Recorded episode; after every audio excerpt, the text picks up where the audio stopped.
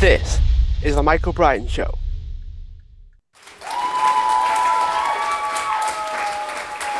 Hi everyone, welcome back to the show. And today I'm joined with Mark Betancourt, who is the CEO of Humantelligence, which combines HR and technology to get the most out of companies, staff, you name it. So, Juan, thanks for joining me.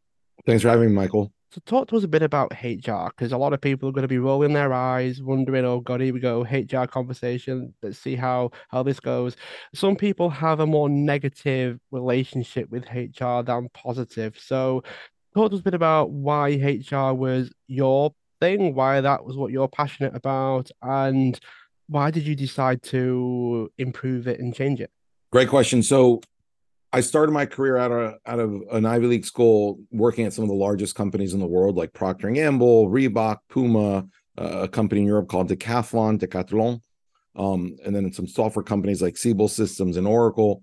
And yes, I I feared HR. It was like the function of fear, and it was about you know how could they protect the company from getting sued, and how could they like you know uh, brush out any dissent, right? Um, and so that was kind of my view as well um, but at the same time, HR has went from a personnel department and human resource department to more of a human capital management department over the years. And now it's even you get titles like chief people officer, right? And so I started to realize that HR, with the right tools, with the right vision and leader, could become something that would be a differentiator for companies and and unleash the power of their people, not not squash the power of their people. And so um, I was blessed to have worked at Procter Gamble, where HR was more of that, um, where you saw it as a as an enhancer and, and an organization or a function that could um, accelerate your career, and you could plan. I mean, this is back in 1993. I could plan my 10 year career at Procter & Gamble back in 93. I could say, I want to start in Puerto Rico. I want to go to Cincinnati. I want to go to China. I want to go to Africa. And they literally would then have a development plan associated with that every year, the seven or 10 things you had to accomplish. And if you did all those things, you could literally carve your career for the next 10, 15 years any way you wanted. So, um, you know, and they invested in talent development and training fast forward 20 25 years later technology is the new thing that's going to allow hr to unleash people and that's everything from letting people work from home which i think most people 80% are blessed now that they can be at home and be near their family and get two hours more out of their day for working out or spending time with friends and doing things and that's all because hr if it's done well has figured out how to let some people work from home, some people work in the office, and figured out the hybrid model. So HR is the enabler for being able to be distributed and remote and hybrid. And I think that's one of the, the, the most transformational moments in society that's being driven by good HR teams, right? And and technology like the one at Humantelligence that we've developed that lots of HR companies like Coca-Cola, Accenture, BASF Aflac and several others are putting in, which allows people to be themselves and be recognized and seen for who they are. And, you know, s- scaling psychometric understanding at one's fingertips for all employees so they can write emails better, they can meet together better, have better virtual meetings, collaborate better. This is reducing friction and making people happier at work and allowing companies to align where people are naturally built to succeed with jobs that that put them squarely uh, to high performance and to a better career progression. And so, HR is really today something with technology a blessing for employees. What I was actually quite curious about is how being people focused versus just the output focused can have the same outcome. Meaning, you know, if you focus on the result all the time and increasing productivity, increasing motivation, that might take away some of the benefits of working there. They might not enjoy it as much if they're solely focused on how productive you are, what the result is. But if someone's happier at work, if someone's motivated to go in, they understand the mission behind what the work is that they're doing, that can be enough to then impact the numbers further downstream. And talk to us a bit about that because I think some people struggle, some industries might have a harder time listening to it than others. But how is that relationship working? How does it operate? Yeah, so the it's been shown in all the different Harvard Business Review articles and research at the top business schools like Wharton Business School that these companies that are quote built to last, uh, to to to reference that famous book, um, where employees stay longer because they're more engaged and employees are more successful for the company and for their own careers. It's usually companies where you're right, they they've tapped into the psyche of the employee and motivated them because the the mission and vision of the company is aligned with the employee and their value system. Um, and and the reward system is not 100% performance. Take for example Procter Gamble where I worked. I was amazed, you know, coming out of college that I would get promoted and get a pay raise based on two things. One was purely performance. Did I was the brand manager for Tide detergent for the Caribbean and Puerto Rico. It was called Ariel. For sure, I had to increase revenue and profit by like 5% on the top line and like 3% on the bottom line. and and performance was key. Um, and part of that performance was a 360 evaluation by others. So I would be more of a team oriented person. So you could hit, if you could hit all the numbers, but everybody hated you, you wouldn't get bonus, you wouldn't get promoted. But if you could hit all your numbers and be a team player and respect others, you would get your full bonus, right? Or actually, you were you were eligible for half your bonus. The other thing that they bonus you on, or that was a function of your bonus, wasn't just performance. The other thing was it was a phrase they used have you built the organization? And I was amazed by that. And I didn't understand what that meant. Like, build the organization. It wasn't meaning like take some bricks and help build another wing to the building. Building the organization for Procter and Gamble was we know that the future of this company is inside the heads of our employees.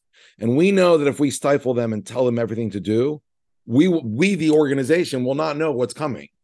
But everyone who's in the weeds, touching the customer for all 200,000 employees, if we can tap the entrepreneur spirit and the innovation from each person to build the organization in different ways, then we will succeed. So, literally, half of your promotion and bonus depended on did you build the organization and things such as did you mentor other people, even though nobody asked you to?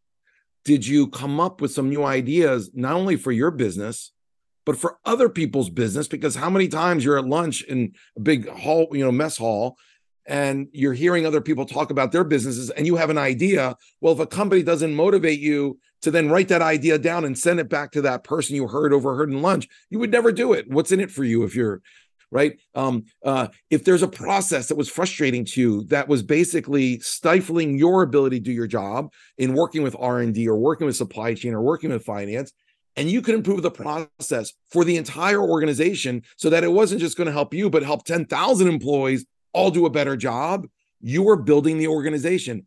Everyone had the power to be a mini CEO and improve anything in the entire organization. And they were they were given a megaphone to identify problems and fix them bottom up.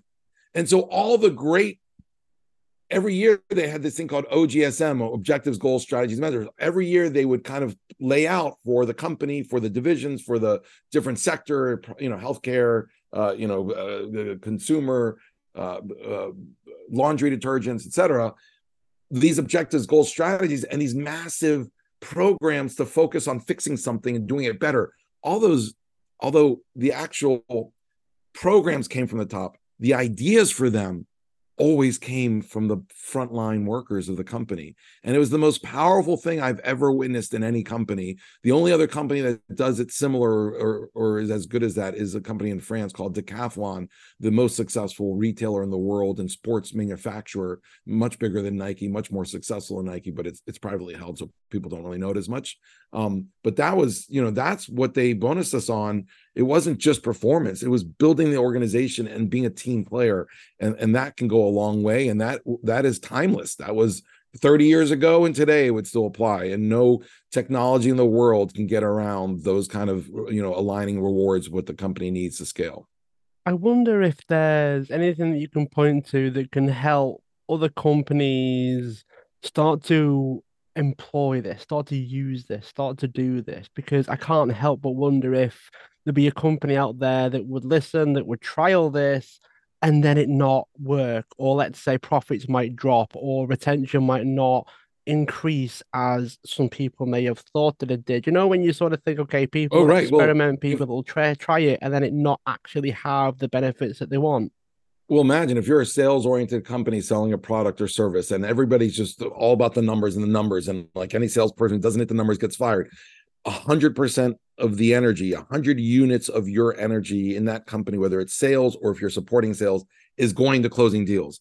What I'm just recommended that Procter & Gamble does, you would definitely see a hit on revenue in the short term because any units that you're now helping other people in the organization doing things that are not to close a deal there's only so many hours in the day let's say you start to spend 20% on all these other things you're going to reduce sales i don't know if it's one to one but let's say 10% down now what's interesting is whereas that company if they don't put in this i'm going to just call it the procter & gamble methodology of, of building the organization they might succeed year one year two year three but something might happen where an innovation in the industry, a new company with a better process or applying new technologies is going to come around. And in five years, that company is going to be like a Titanic.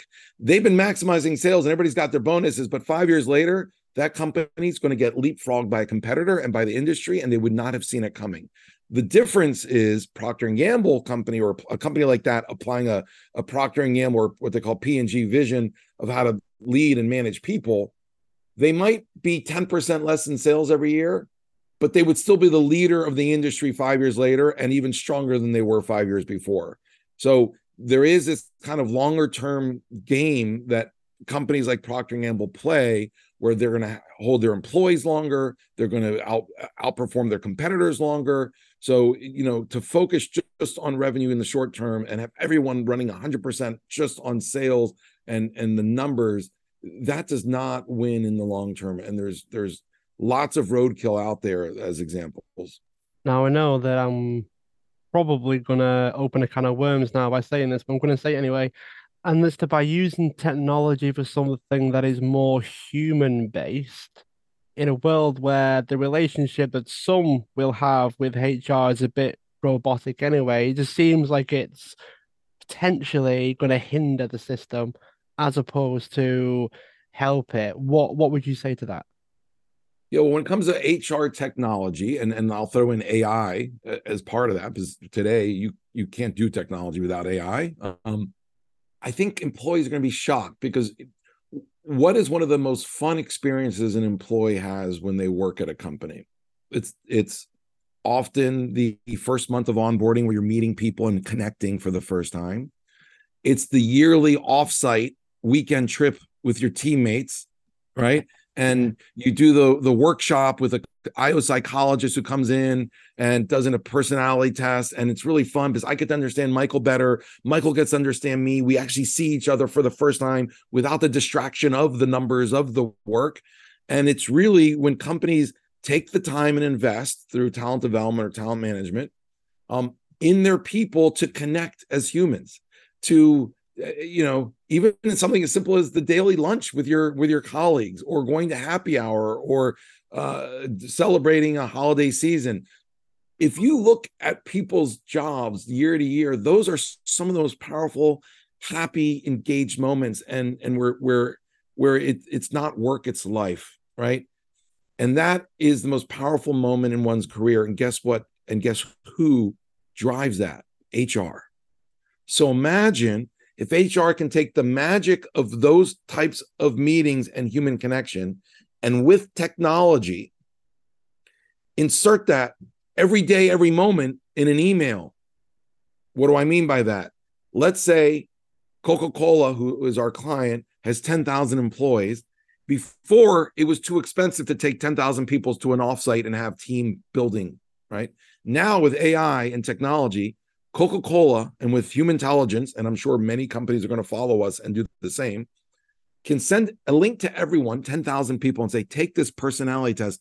We as a company want everyone to be seen and to be understood. We are all unique and we're not tribal. And we're not going to talk about DEI solely based on gender and race and, and put everybody into a bucket because of their color, their skin, or their group or their country, right? And the people in France and the people in Ireland and England and the people in Nigeria do not all act the same, right? And so this tool is going to allow all of us to understand each other. And like Grammarly, the company that took grammar, which 800 years of grammar, they didn't invent anything new, but just put it with technology at your fingertips so you could use it. We are going to use at Coca Cola this tool to send out a link. Everyone take it. 10,000 people take it on Monday morning. And as of Monday afternoon, when you write an email, I could write to a guy named Steve Johnson in England. If I've never met him and it's an important email, I click the Humantelligence button and the AI will rewrite the email the way that this guy likes to read and receive information so that it doesn't cause friction or piss him off. It actually lands exactly the way this person wants to receive the information. Another use case in the future where every employee is happier is you're in a collaboration in a virtual meeting and it'll tell everybody in the meeting, hey, everyone, Mary Smith um, is really shy and reflective. You guys should call on her twice today because if not, she's not going to feel included and she won't feel like she belongs. Or, um, you know, Javier Gonzalez, you're leading this meeting and you're you're you're asking for approval or for a budget of two million dollars. Um, the nine people you're presenting to Javier are all really deliberate. Javier, you're really decisive. Those nine people, if you push them between agenda items too quickly, you'll lose them. So imagine everyone becoming a professional IO psychologist at their fingertips in emails, in virtual meetings, when they go into a calendar. This is the future how HR tech and AI will enhance every person to be the best version of themselves. And more importantly, for every other person in the company to understand each other, similar to the way that we all come to the middle with our spouses over five or six years. This will happen instantly for 10,000 people in a day. The most powerful transformation ever that HR can happen on a company how does that fit with let's say um, differences of opinion? Because a lot of people struggle with differences of opinion with clashes with miscommunications that sort of thing. Yep. I, I imagine with miscommunication that it kind of uh, semi fixes that problem if not completely removes it. What about differences or of opinion or clashes or because it would remove personality clashes i'm hoping. But what about someone might have an idea that somebody else may disagree with? What happens then? Yeah, so so definitely, you know, let's just bucket half of the challenges and friction. And McKinsey came out with a report that said 48% of of pain and friction is stylistic, right? One person likes to communicate in a decisive way, somebody likes in a deliberate way. Somebody likes to use data, somebody else is just conceptual and they're like they're they're talking past each other. Just stylistic communication. This will fix that bucket. But you're right. What if somebody has a different opinion? Um, someone thinks they should focus on sales and someone thinks they should focus on building the organization to use a thread of the last example. That's a that's a, a, difference of opinion. That has nothing to do with one's behaviors motivators or work styles. What's beautiful about a tool like this is when everyone in emails in meetings are being nudged to think and hold space for others before they bring their opinion. Because today what most people do is I have my opinion. This is the way we should do it, right? People aren't open to holding space to listen before they speak. Everybody's just pitching their thing. Well, when you actually start to nudge people to think before they write an email, nudge people to go into a meeting, understanding the dynamics of the, the meeting or the team, you're actually changing behavior to the point where people will now have a skill to listen first, digest, be sensitive of the other person, um, and so, therefore, when they hear the other opinion, even if it's different, the way it will be handled will be much more mature and respectful because you're trying to understand their point of view and you'll get to consensus more, or at least even if you still maintain a difference of opinion, it will be handled in a way which is which has less friction. This also is why our tool is a great product for DEI, because although we don't hit the the ratios and, and, and we're not tracking gender and race when you start to be open-minded to how someone else communicates and thinks and their behaviors and what motivates them you stop looking at people as black or hispanic or or indian or white. You just look at every person as a human being and it it it, it gets rid of this charged conversation around you know whose tribe are you part of? And so it goes a long way to change that behavior too and actually makes companies more open and more uh, inclusive in general. It makes me think actually that there are a lot more people that would be a lot more compassionate they'd be more empathetic towards the other person they'd be able to see things from other people's point of view and it makes me think that people will just be better human beings. People, when I think it was, can't remember, it was Black Lives Matter or something else that encouraged people to think more about race than ever before. And it used to, it used to drive me a little insane when it, it, people would not like the fact that you didn't necessarily, in air quotes, see color. I don't see color.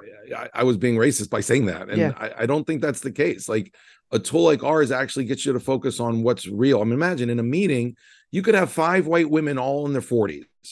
There could be completely a feeling of not belonging because one of those white women might be really decisive and conceptual. The other four women are really deliberate and data driven, and, and it's going to take them longer to make a conclusion. And that decisive uh, conceptual person is just going to be moving fast and she's not going to feel the same. You can make the same analogy with with five you know black people five hispanic people. Just to say that you're of the same color of the same gender or the same age group doesn't mean that you think and work and are motivated and behave the same ways. That to me that's ludicrous. It's it's kind of like the argument of saying you know when companies used to go abroad they do these culture trainings. Oh well you're going to france. Let's train you on all french people in two hours.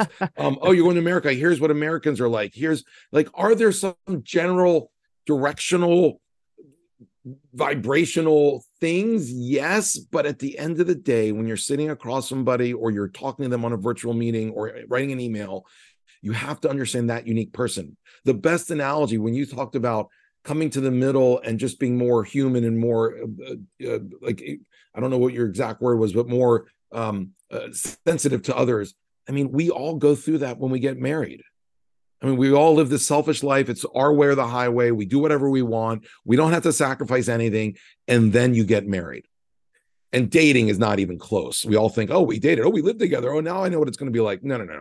You get married, and it is a come to Jesus moment where within five years, and especially it's accelerated if you have children, the complexities of that relationship on how to be operationally and how to work together if you don't know or learn how to come to the middle and and and listen first and approach it differently you will never succeed. Tools like Humantelligence are bringing that magic that occurs at home and sometimes in a very painful way for spouses in a positive non-painful way at work and instantly I wonder how how big of a shift it can have because you mentioned the thinking long term. You mentioned this idea that okay, things maybe in the short term may take a dip, but then from then on, it's plain sailing. Everyone gets along. Everyone likes going to work. You maybe know a little bit more about your colleagues than you would have maybe used to know, but that's in a productive way. It's in a way that helps the company run, as opposed to knowing everyone's inside leg measurement, that kind of thing. And it, it's just making me think that would this help in a bigger way outside of work? You mentioned relationships and marriage and things, but I'm a big believer in wanting everybody to get along. I, I don't think that's a grand idea. I think that's very possible. Did you think that this could help everybody generally just get along with one another? Yeah. So, I mean, it's fascinating to me. Most people don't know. I mean, this guy Leonardo da Vinci was truly brilliant. He didn't just start drawing planes before there were planes. He he didn't invent a million things that we all are their cornerstones of society today. Do you know what he also invented that most people don't know, and it's very HR related? He was the first person to put together a resume. Wow.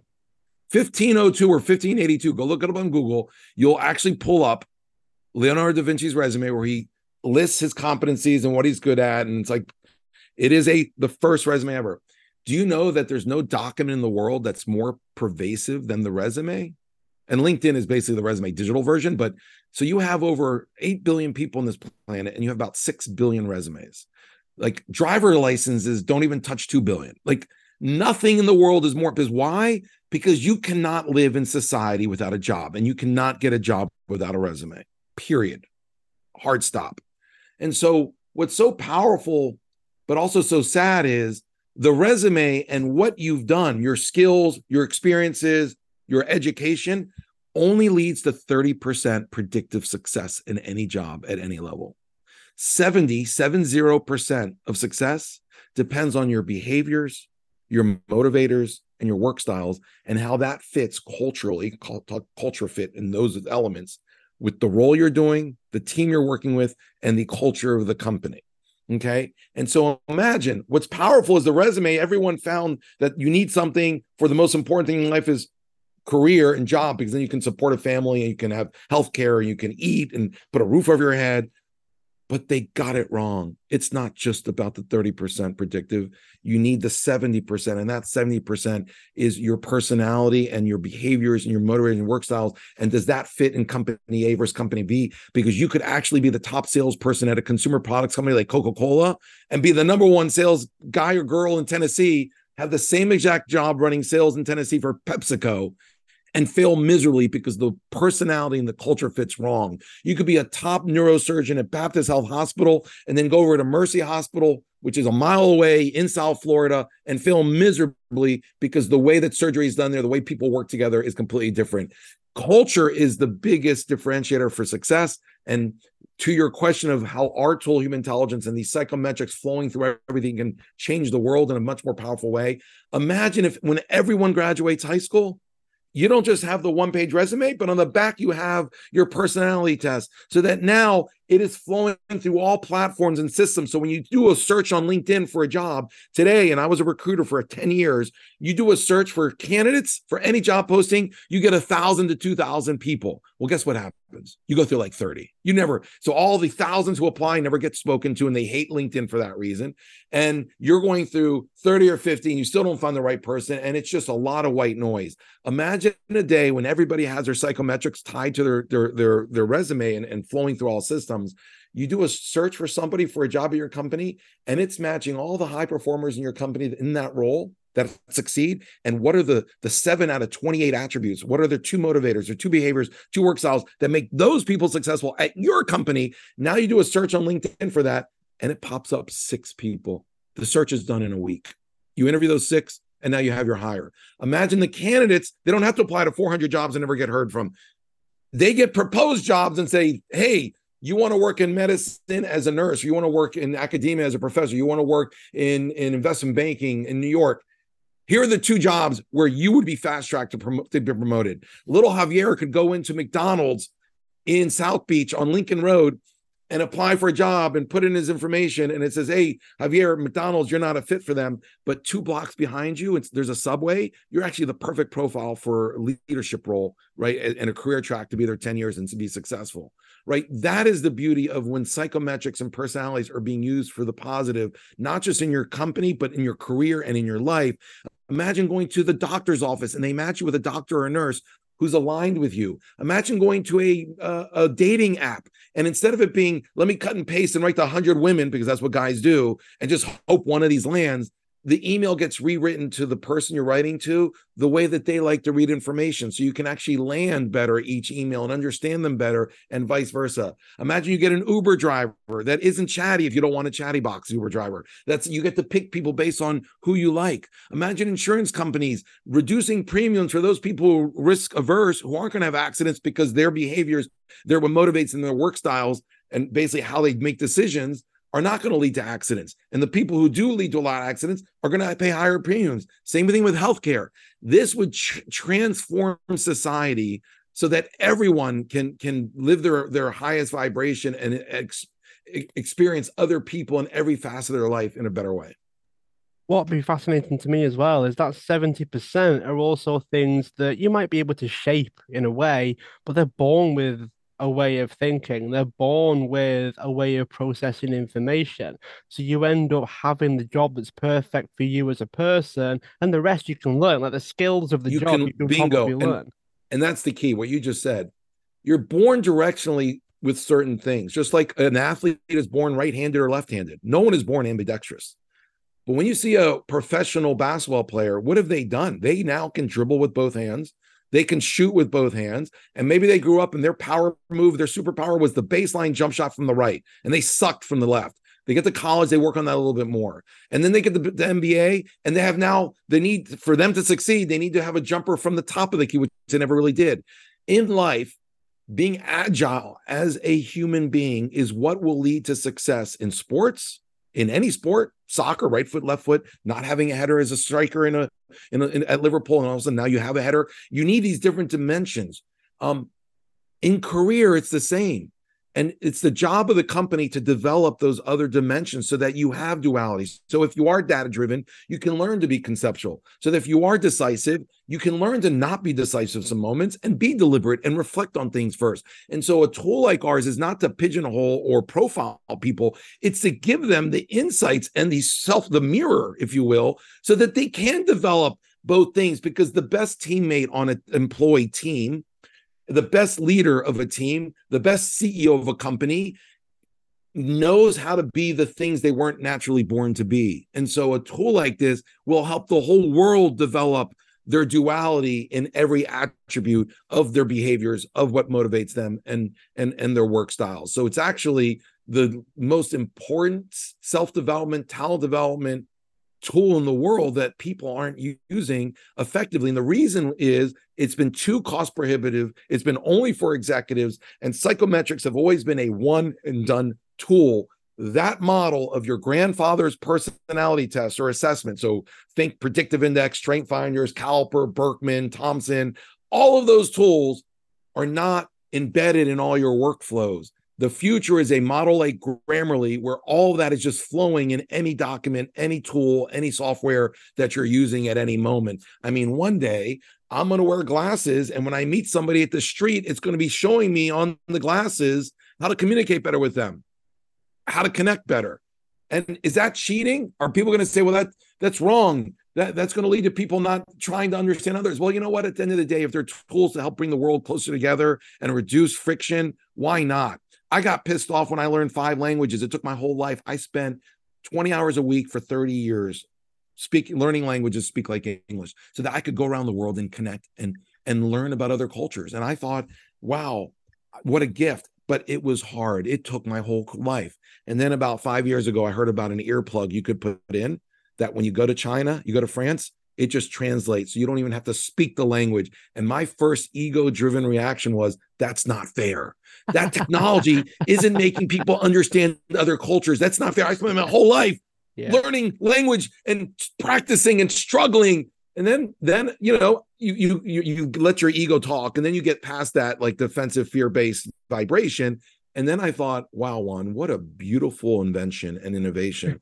now, instead of some privileged little prick like me who went to Harvard, who had access to languages, was born speaking Spanish fluently because of my Cuban parents, now every middle class American, every middle class French, every middle class Nigerian can experience the world like you did. It's the most powerful invention I've ever heard of. Isn't that amazing? It is. And it's making me want to lean towards okay, well, everyone should have this, everyone should. But then if we live in a world where everything is ever so slightly tweaked into the way that's best for us, would there be people that would struggle to trust the system if they felt like they were being like manipulated in some way? But it'd be harder to trust it if it's always sure. angled Over... in that way. Someone so, might oh... sit and think, can I trust this person? I feel like they know too much yeah, well, first of all, it's, it's great that you bring up trust. So our system actually brings trust into an organization and makes companies and entire organizations trust each other more because if, if you're showing more of yourself, you're going to foster more trust. So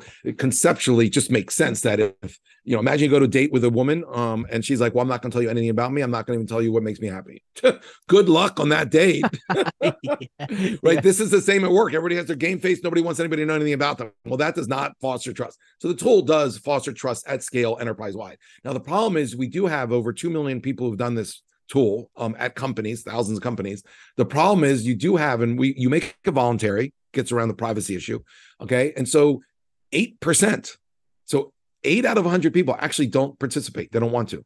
So you end up with 92% who trust this concept and actually will take it and they love it and we're raving fans and adoption and usage is like 75%. Um, you know, like 15, 20 times a month. But there is this form of trust. What we find is, you know, lawyers, we tried to sell law firms. Lawyers don't like this tool. They, they feel like, oh, I don't want people to know me. Like it's like there's no trust there.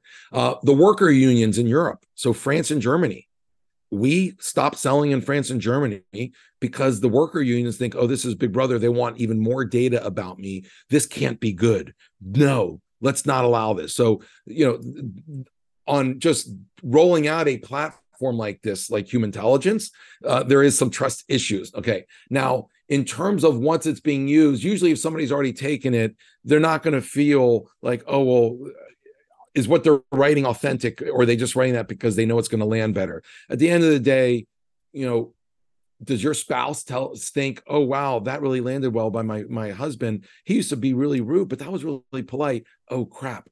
That's not authentic. He's just doing that to get me on his good side. Like it's a really sinister perspective if if if someone's communicating with you. It doesn't matter if they used a tool or it was came from their their own mind. If they adapted their behavior so that it lands well let's let's just call that a success and walk away. yeah, it, it, it's a weird way of thinking, isn't it? Because it's interesting you brought up lawyers because they're inherently not trustworthy. It's part of their job. It makes Correct. me think, well, maybe that that could be the issue. Like if you have trust issues in her quotes to begin with, this may exacerbate that. It may make that worse if all of a sudden everyone's being suddenly nice and everyone really understanding all of a sudden. Why is that? Why why why would they do that all of a sudden?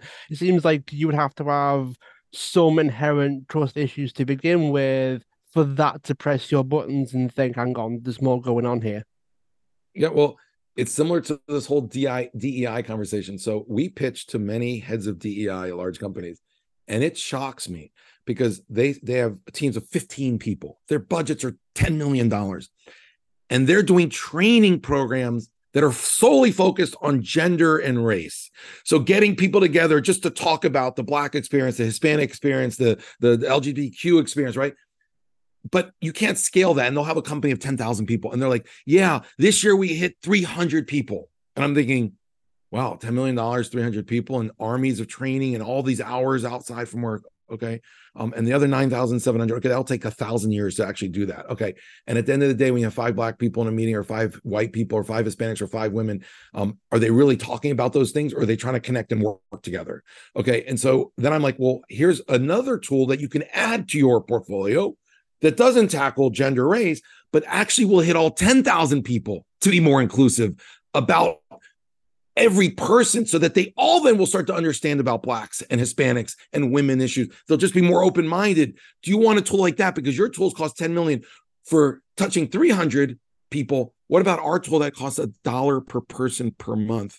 So basically um 10,000 people that's literally 120,000 a year versus 10 million to change 10,000 people's perspective about inclusion. You know what they tell me? No not interested. We're only focused on gender and race. Like they are so wrong and off about what inclusion and belonging means that they can't even get out of their own box. And they're almost they actually are falling prey to what they're trying to solve.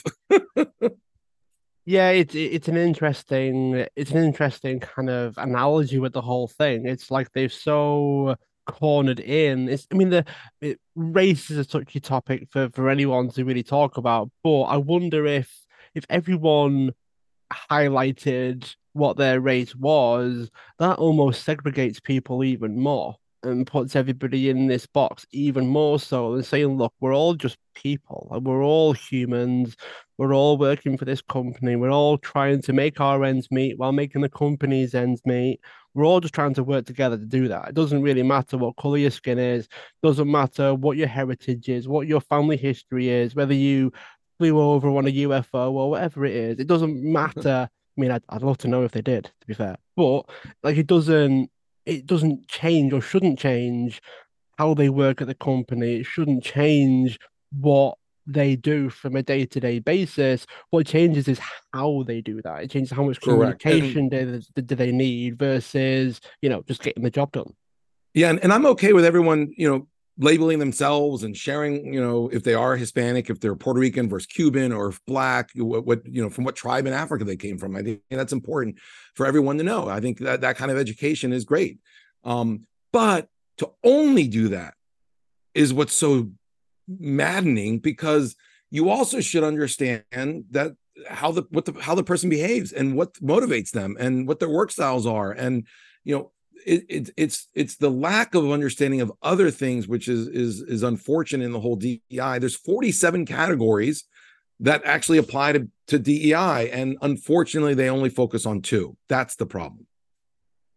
Yeah, so I it's just helping with the bigger picture. I think more companies need a more holistic approach. They need something that factors in how complex humans are. Like if you have a bad day, it'd be nice to know because things all change, things all shift, and we need to be able to adjust to that, not to manipulate you, but to make sure that the information is received in the right way. That's one of the things that I've come to understand anyway. It's not about the information.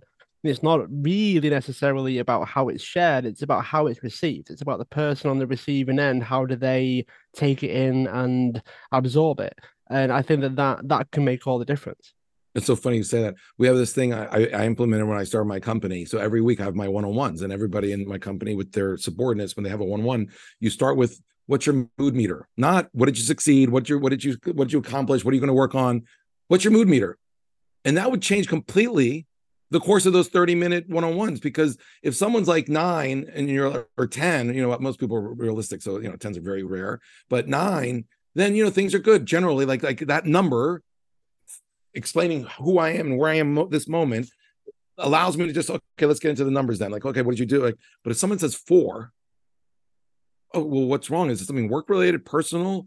Oh yeah, you know, my my cousin just died, or or you know, my I had a car accident this morning. Like things that you're not going to ask about eh, every day but it's been great because it really makes the relationship human and that's regardless of color of skin race gender eh, and even regardless of behaviors and motives and work styles something that i like think should be everyone should know this is fundamental at the end of the day what's your mood and how can i help? That's a very very interesting point because I can't I can't tell you how many times I've had an amazing day. I felt really really good, and the job doesn't even touch the sides of that. Like I go into work and I feel amazing. Doesn't matter how hard the job is, how complex it is, how many people I've got to facilitate and compromise and meet in the middle. I still finish with a smile on my face and as if the job wasn't really all that hard today. And then if I'm a number four, like what you said, everything's hard and everything yep. pecks at my ever so smaller fuse and I'll probably blow up at everybody. I'll probably be short with everyone. And the whole day, the whole in two different people, two completely different human beings. Yeah. And it would be nice if there was a way of being able to communicate that because sometimes you have an amazing day one day, didn't sleep so great, I don't know, maybe you stub your toe on the table or the water was cold. Yeah, you know, any any number yeah. of things could make you go from a 10 to a seven. And then from one day to the next day, the next day, you could be a completely different person based on how your morning went. Like if you've got kids in a family, you think, oh, it took us four times as long to get the kids ready for school. Oh, yeah. Or the kid was sick. I didn't sleep last night. Like, yeah, exactly. You know, yeah. by the way, to, to that point, here's a great product feature LinkedIn, if you're listening, and even companies. Imagine on LinkedIn, they, they have like, if it's a little green circle if you're online and uh, not if you're not. Okay, that's great. But what if someone got no sleep or has a huge presentation and is stressed like hell? They probably don't want to get an in mail.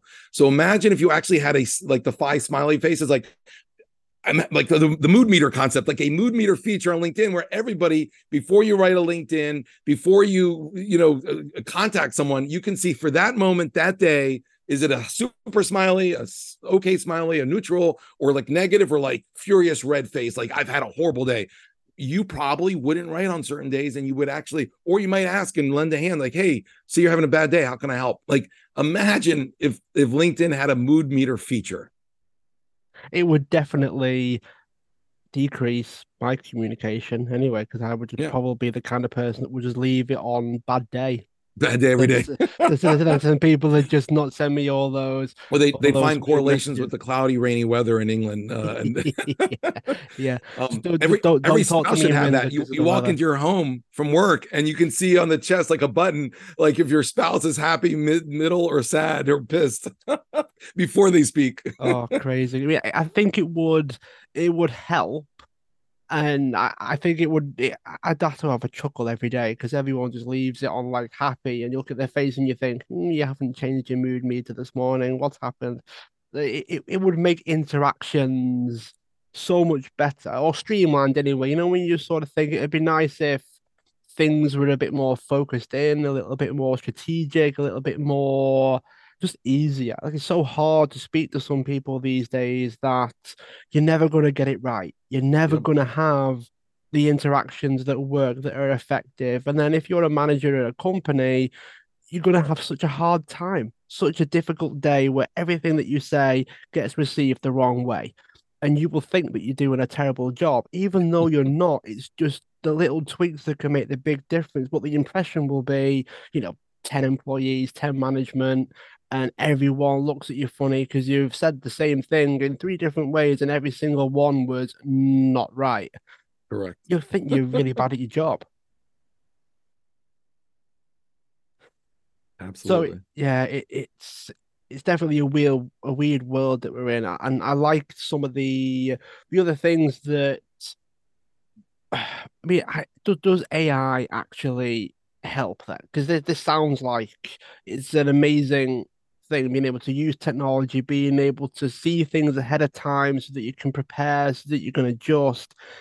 I mean, AI is spooky to most people now. Can you imagine if it learned everything that it could about us, able to process things at the speed that it's able to, and it would it would be a bit spooky.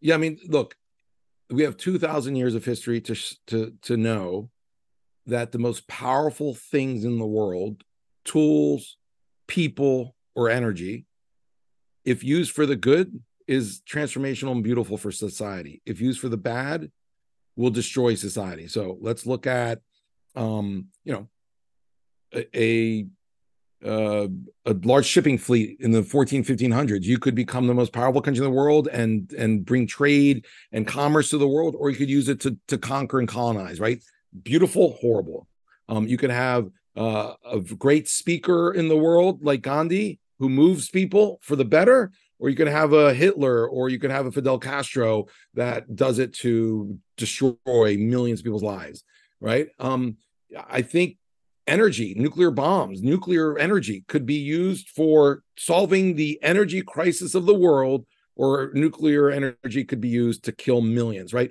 All these examples basically show you the duality of the most powerful things in history what eh, people, tools, resources, and AI is no different. And just like all those other things I mentioned, right?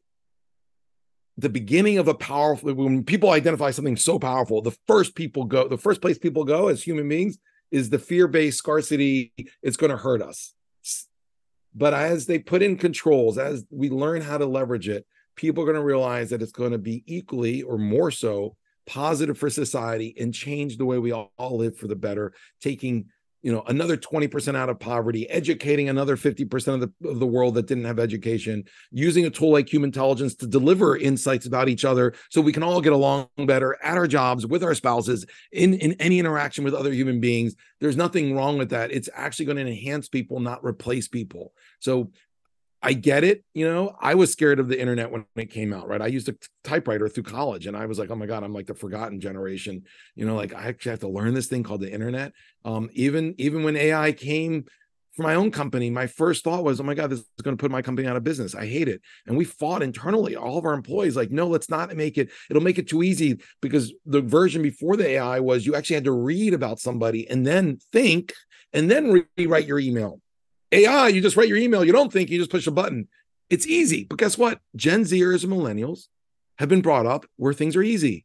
So why should I impose and project on them a version of my tool of Humantelligence where they actually have to think, right? And so what we did was found a middle ground. We give the answer when you write an email, but we also score it and say, this is you were you were about 80% right or 30% right. and here's why we did it this way. And so come with like the concept of like when your boss redlines your paper and explains why, we don't just give the fish to the man or the woman, we teach them how to fish. And for Generation Z and millennials who don't have soft skills, who are the future leaders of companies, they need to learn soft skills. So our, our clients love that we are developing and training Gen Zers, millennials, because in that email, we explain why the person's different and how, how the email was rewritten. And that's key. So it wasn't just use AI, it was also adapting it to use AI and explain why. And so every tool, every industry will come to a middle ground where it's going to help people. And some industries will be lost, right? And some industries will be, but eh, history shows that every group of people, whether it's hundreds or thousands or millions, that get displaced by one technology, land fine and open up a whole new area of, of jobs. So, you know, history repeats itself for a reason. Um, God does not sleep at the wheel. We're all fine. That is a fantastic way to end Juan. It's been fantastic. I really hope that we are able to get along. And I, I think as long as it is used in the right way, in the appropriate way, then it'll definitely, definitely help as opposed to hinder us. So for those that want to learn more about you, about the company, about Humantelligence, where can people find out more? Yeah, so they can go to our website, Human Intelligence. We've combined two words, so don't put the IN in the middle. So humantelligence.com. And uh, and they can uh, you can email me at Juan at humantelligence.com if you have anything specific you want to say or feedback on today's uh, podcast. Thanks so much for being a guest on the show. Those that are listening, feel free to subscribe, share the show, tell others, and also leave a review wherever you are listening into your podcasts. Juan, it's been great. Thanks so much. I really enjoyed it, and I look forward to keeping in touch. Thanks very much. Thank you, Michael.